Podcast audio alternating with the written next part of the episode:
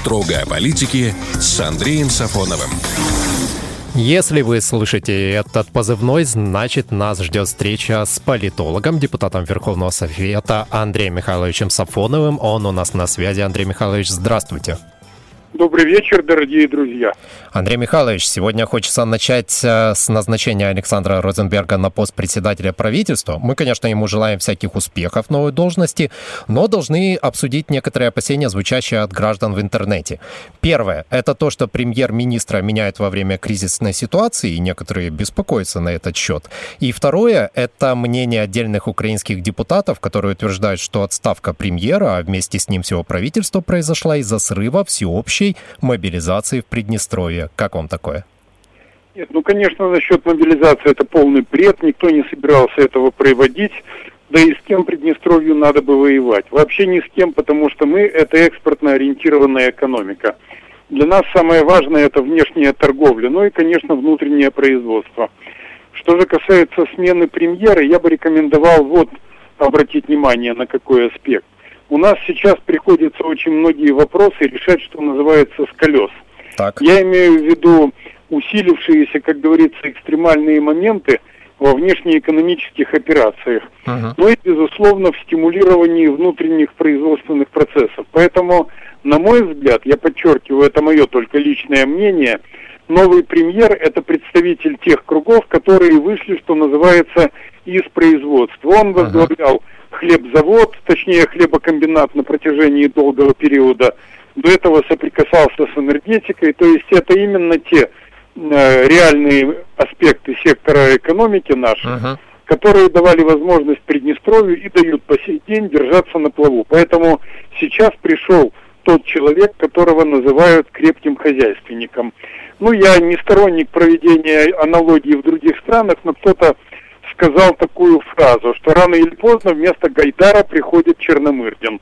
Ну, так это или нет, не знаю, но, по крайней мере, где-то отдаленно сравнение возможно, правомерно. Угу. Ну, мы посмотрим. Я думаю, что человек все-таки будет на своем месте, и результаты будут весьма хорошие. А вот вернемся к громким заявлениям наших соседей. Кстати, я хочу напомнить еще тем, кто говорил, э, это возвращаясь к призывам, что якобы у нас должна была быть всеобщая мобилизация, я хочу напомнить, что все министры и главы э, от госадминистрации все-таки остались на своих местах в итоге по назначению, и никаких больше перестановок не произошло.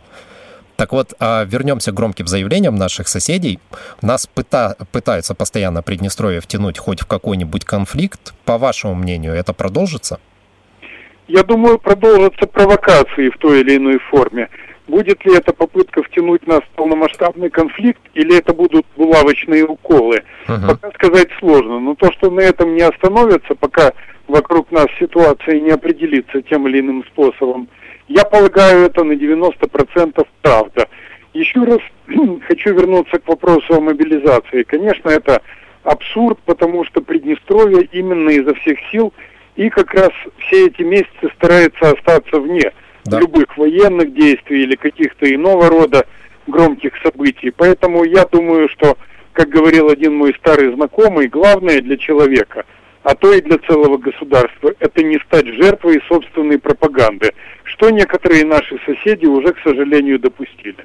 Смотрите, Приднестровье довольно вот мы живо обсуждаем поджог военкомата, организованный гражданином Молдовы, имеющим связи со спецслужбами этой страны. Но вот в медиаполе самой Молдовы, если внимательно поизучать, как-то довольно тихо и пусто. Вот наши соседи не считают, что стоит отвечать на обвинения? Я думаю, они не хотят отвечать на обвинения, и вот по какой причине. Если начнешь отвечать, это значит, ты оправдываешься, а обычно uh-huh. все этого хотят избежать. Если ты примешь решение о том, чтобы совместно это расследовать, так. тогда, получается, надо пробежаться по фактам. А факты таковы, что если сейчас со стороны Кишинева их комментировать, тогда уже встанет вопрос о тех людях, которые там были упомянуты. Ага. Это о самих поджигателях, которые уроженцы Кишинева и там прописаны, и это о предполагаемом кураторе со стороны спецслужб Молдовы, которого назвало следствие. Ага. Ну, следствие, повторяем, еще не окончено, поэтому ну, да. употребим такое выражение по версии следствия. Ну вот э, попытка уйти от обсуждения, от предметного обсуждения этих вопросов как раз и доказывает, что кишиневская сторона ощущает некоторые свои уязвимости и не хочет продолжать данный разговор. Но мне кажется, вообще было бы логично все-таки поработать вместе с их спецслужбы, чтобы поработали вместе с нашими, доказали бы свою невиновность, если это действительно так. Но я так понимаю, мы этого не увидим. Думаю, нет. Хорошо. Вообще ситуация в Молдове выглядит так, что она планомерно отказывается от любых дипломатических контактов с Приднестровьем. Та же история с медикаментами, это уже, можно сказать, грустный анекдот. Они к нам едут, едут и никак не доедут. Есть у вас вообще какое-то понимание, к чему стремится Молдова, по сути, препятствуя нормальной жизни в Приднестровье? Молдова, на мой взгляд, стремится воспользоваться любой ситуацией для того, чтобы, если не подчинить себе Приднестровье, или, как они говорят, реинтегрировать, uh-huh. то как минимум усилить свое влияние со своей стороны и подорвать внутреннюю стабильность, это уже у нас. Uh-huh. Но в данном случае я считаю, что первотолчок, возможно, исходит не из Кишинева. Скорее всего, здесь тщательнейшим образом работают наши западные партнеры, как до недавнего времени говорили в России – и я полагаю, что их задача сейчас достаточно проста. Это доставить Москве еще один-два региона с головной болью. Ага. Ну, в данном случае мы знаем о том, что если формат 5 плюс 2 по урегулированию Молдо-Приднестровского конфликта по сути заморожен, то, следовательно, да. надо вывести ситуацию на тот момент, чтобы Кишинев блокировал все наши инициативы. А как блокировать? В конце года они уже заявили – о том, что не хотят, чтобы Приднестровье обращалось э, по линии министерств и ведомств, чтобы не было диалога президент-президент, премьер-премьер, чтобы, дескать, все обращались только к вице-премьеру по реинтеграции, а он уже будет там со своей стороны решать что-то, доводить до сведения заинтересованных молдавских инстанций и так далее. Но, как видим, заинтересованности пока особо и не чувствуется. Видимо, все-таки ставка сделана на то, что мы устанем, изнеможем в этой э, схватке и в итоге э, дадим слабину и согласимся на какие-то уступки. Хотя, безусловно, это наивная сейчас мысль. Это примерно так, как если западники считали бы, что Москва прогнется. Очень печально еще в этой ситуации наблюдать за тем, как первые лица э, Молдовы, тот же Гросу, с спокойным лицом и абсолютной невинностью говорят, ну мы делаем все возможное, чтобы люди на том берегу Днестра жили прекрасно и вообще все вопросы решаются. Мы не знаем, почему те же медикаменты до сих пор не доехали. Ну, я думаю, что это, конечно, от э, недостаточной, во-первых, информированности, во-вторых, от незаинтересованности в том, чтобы знать детали. Почему я так считаю? Дело в том, что достаточно навести справки и узнать, какое ведомство дает санкцию на ввоз медикаментов, uh-huh. чтобы уже сделать вывод. Или само ведомство безобразничает и самостийничает, или, может быть, сверху от старших товарищей по инстанциям дана такая команда медикаменты не пропускать. Uh-huh. Я полагаю, что заявление о том, что человек или группа руководителей не понимают, что происходит, это как минимум показатель того, что ты не владеешь ситуацией. Однако я думаю, что идет попытка сознательного давления на нас. Ничем Понятно. другим по логике вещей объяснить это невозможно. Мы, раз уж говорим о соседях, будет неправильно не затронуть арест экс-президента Молдовы Игоря Дадона. Объясните, вот в чем его вообще обвиняют? И насколько это обосновано, кстати? Ну, обвинений здесь, по сути дела, несколько статей, но они делятся на две группы. Одна группа сводится к обвинению в коррумпированности, uh-huh. а второе это уже государственные измены или измены родине, как мы привыкли читать еще со времен Советского уголовного кодекса. Что хотелось бы отметить? Если говорить о коррупции, то в данном случае в свое время уже это дело прекращалось, потому что, как было сказано соответствующей прокуратурой, трудно определить, что там происходит в действительности. Имеются в виду известные нам видеокадры, С где олигарх, да, Плохотнюк, да. передают там некий кулек. Да. Потом, кстати, так дело в шутку и прозвали, дело кулек. Угу. Вот, но тем не менее такое решение было принято. А вот сейчас оно возобновлено. Возобновлено решение о том, чтобы снова это все раскручивать. Угу. Причем возобновлено в тот момент, когда усилилось э, противостояние между западниками и россиянами, это раз. И второе, усилились противоречия между Кишиневым и Тирасполем, это два. Uh-huh. И в данном случае прилетело еще обвинение в госизмене. То есть, по сути, скорее всего, западники через Кишинев дают понять Москве и Тирасполю, что все, кто относится к вам хотя бы относительно лояльно, будут придавлены как следует. И аналогичные процессы идут на Украине, хотя там давят уже и людей, которые к Москве относятся отнюдь не лояльно. Я имею в виду кольцо, которое сжимается вокруг бывшего президента Петра Порошенко, ну и, конечно же, посадку уже свершившуюся Виктора Медведчука, да. который считается кумом Путина и более лояльным России, чем, конечно, Порошенко, Тимошенко и другие деятели герои Майдана. Вот почему я полагаю, что все это всплыло сейчас не зря, а главная суть происходящего – это зачистка политического поля всех тех стран, которые управляются в ручном режиме со стороны Запада. А вообще Дадон такая важная фигура был в э, молдавской политике, потому что в последние годы как-то вот в информационном поле его не слишком часто видно было и слышно скажем так, он был статусной личностью. Uh-huh. Статусной в плане того, что это был э, бывший э, президент, который так. относительно молодой, относительно активный. Пусть даже он не был так активным, как от него ожидали, но тем не менее при благоприятных условиях что-то он мог сделать. Uh-huh против нынешней власти. То есть мог людей есть... объединить, если что, да? Конечно, конечно. Как фигура. Ага. Может быть и не объединить, стать скорее символом некоторой Понял. протестной активности. Есть и другие президенты, которые, они, конечно, разные по своему политическому направлению, но они примерно одинаковые по возрасту. Я имею в виду Владимира Воронина, Мир uh-huh. и Петра Лучинского. Но вряд ли можно ожидать, что на этих президентов бывших кто-то сделает ставку в том, чтобы они стали знаменем оппозиции. Честно говоря, возраст уже не тот. Хотя, может быть, я ошибаюсь, но тем не менее, мне кажется, что это так. И в конце концов, я бы еще хотел, э, хотел бы добавить здесь вот что. Игорь Дадон на протяжении некоторого времени он озвучивал тезис о том, что Молдова должна как минимум на уровне наблюдателя участвовать в евразийском интеграционном проекте. Да. Он даже попытался ввести Молдову, правда, не доведя до конца процедурную сторону дела, именно в качестве наблюдателя в евразийском экономическом сообществе. Но как только Санду стала президентом, как только парламент стал другим, с этим было покончено. Ага. Ну и, скорее всего, да, идет зачистка политического поля с тем, чтобы остались только прозападные в активном состоянии и прорумынские политические силы. Да, в общем-то, так и есть, потому что часто эти силы в одном лице. А они, ну, правящие власти в Молдове не понимают, что, зачищая вот это вот политическое поле, они в том числе и приведут к тем же митингам, которые происходили на выходных, протестному движению граждан, или они не боятся этого? Я думаю, они этого сейчас не боятся, потому что, в отличие от э, пророссийских сил, или как минимум лояльных Москве uh-huh. Э, западники, точнее прозападные, прорумынские силы, они знают, что они обладают, э, и Запад дал на это добро, определенной монополией на насилие, в том числе по разгону митингов и демонстраций.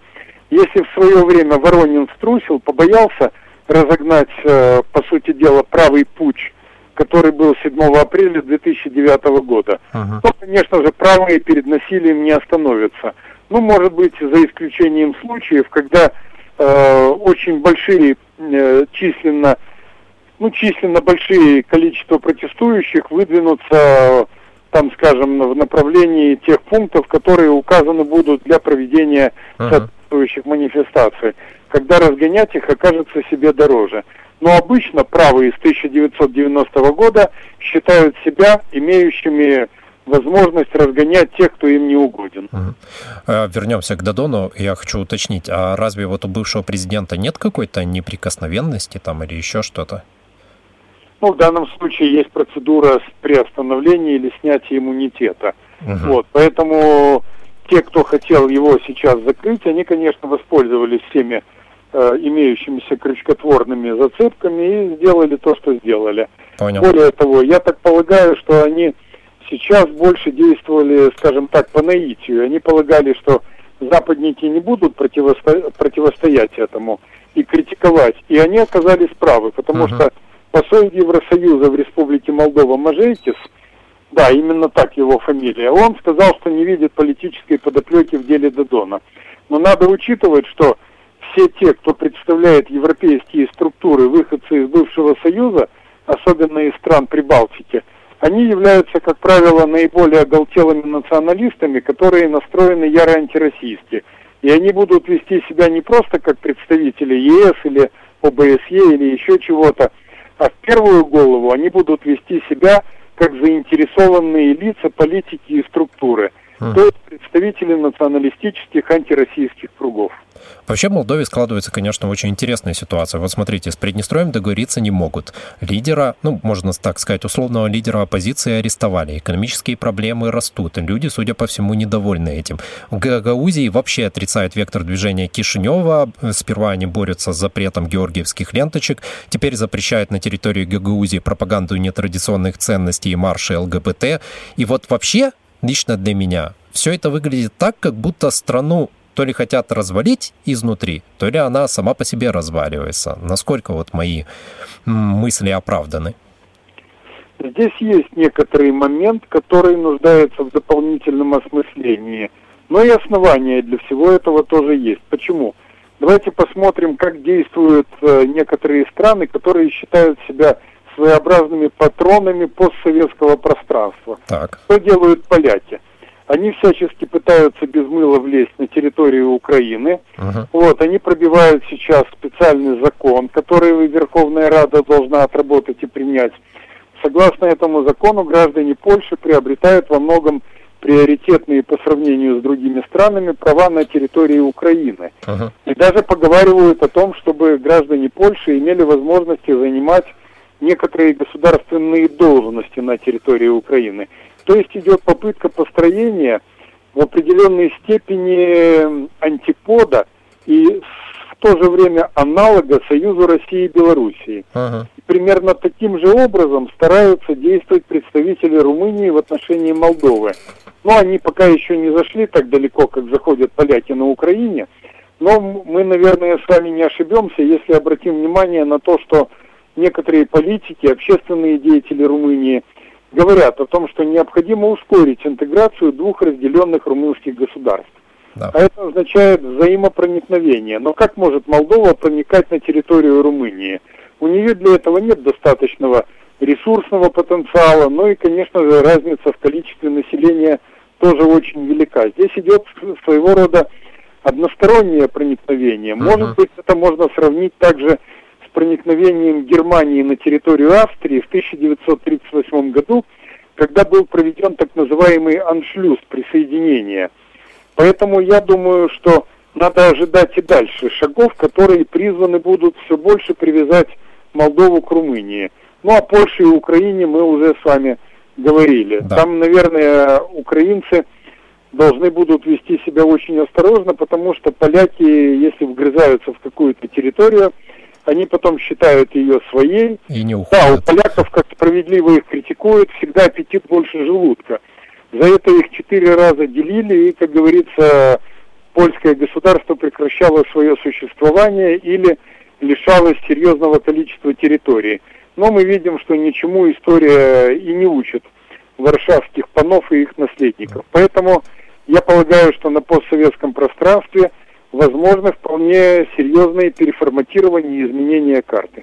А как нам, вот Приднестровью, не попасть вот под это переформатирование и под то, что в том числе может ждать Молдову, и сохранить те решения, которые были приняты во время нашего референдума 2006 года?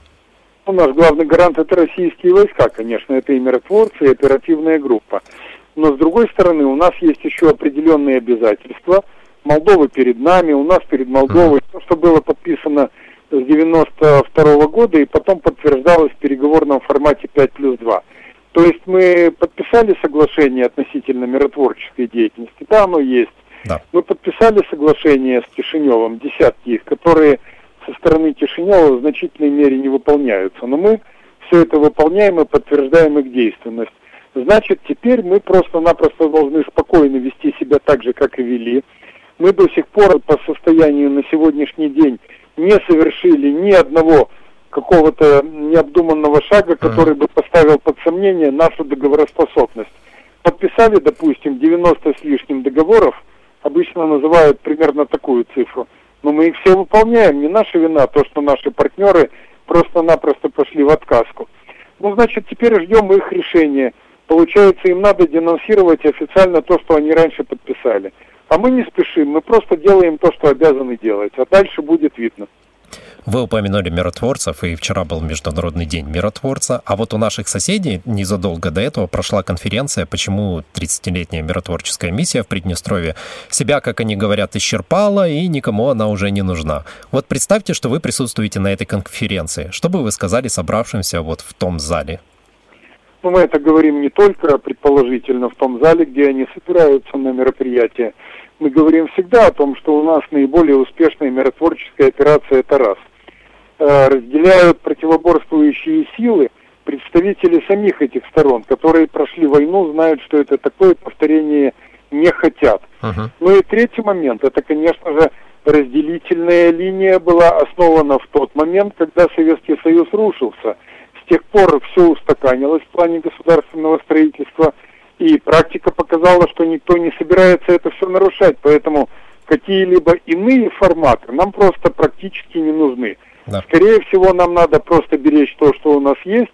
И очень важно то, что мы не позволяем никому сюда залезть и таким образом проводить свои интересы, которые были бы чреваты сломом действующего механизма и возникновению риска новой войны.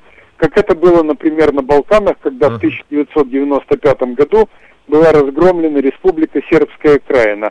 У нас этого не было, нет и даст Бог никогда не будет вот нашим соседям к вам прислушаться и в конце концов уяснить это. Вам большое спасибо. Кстати, Андрей Михайлович, нам слушатели обратили внимание, что мы не обсуждаем международную повестку практически никогда. В частности, говорят, вот вы продовольственный кризис, например, не обсуждаете. Если вы не против, можем сделать это в следующий раз.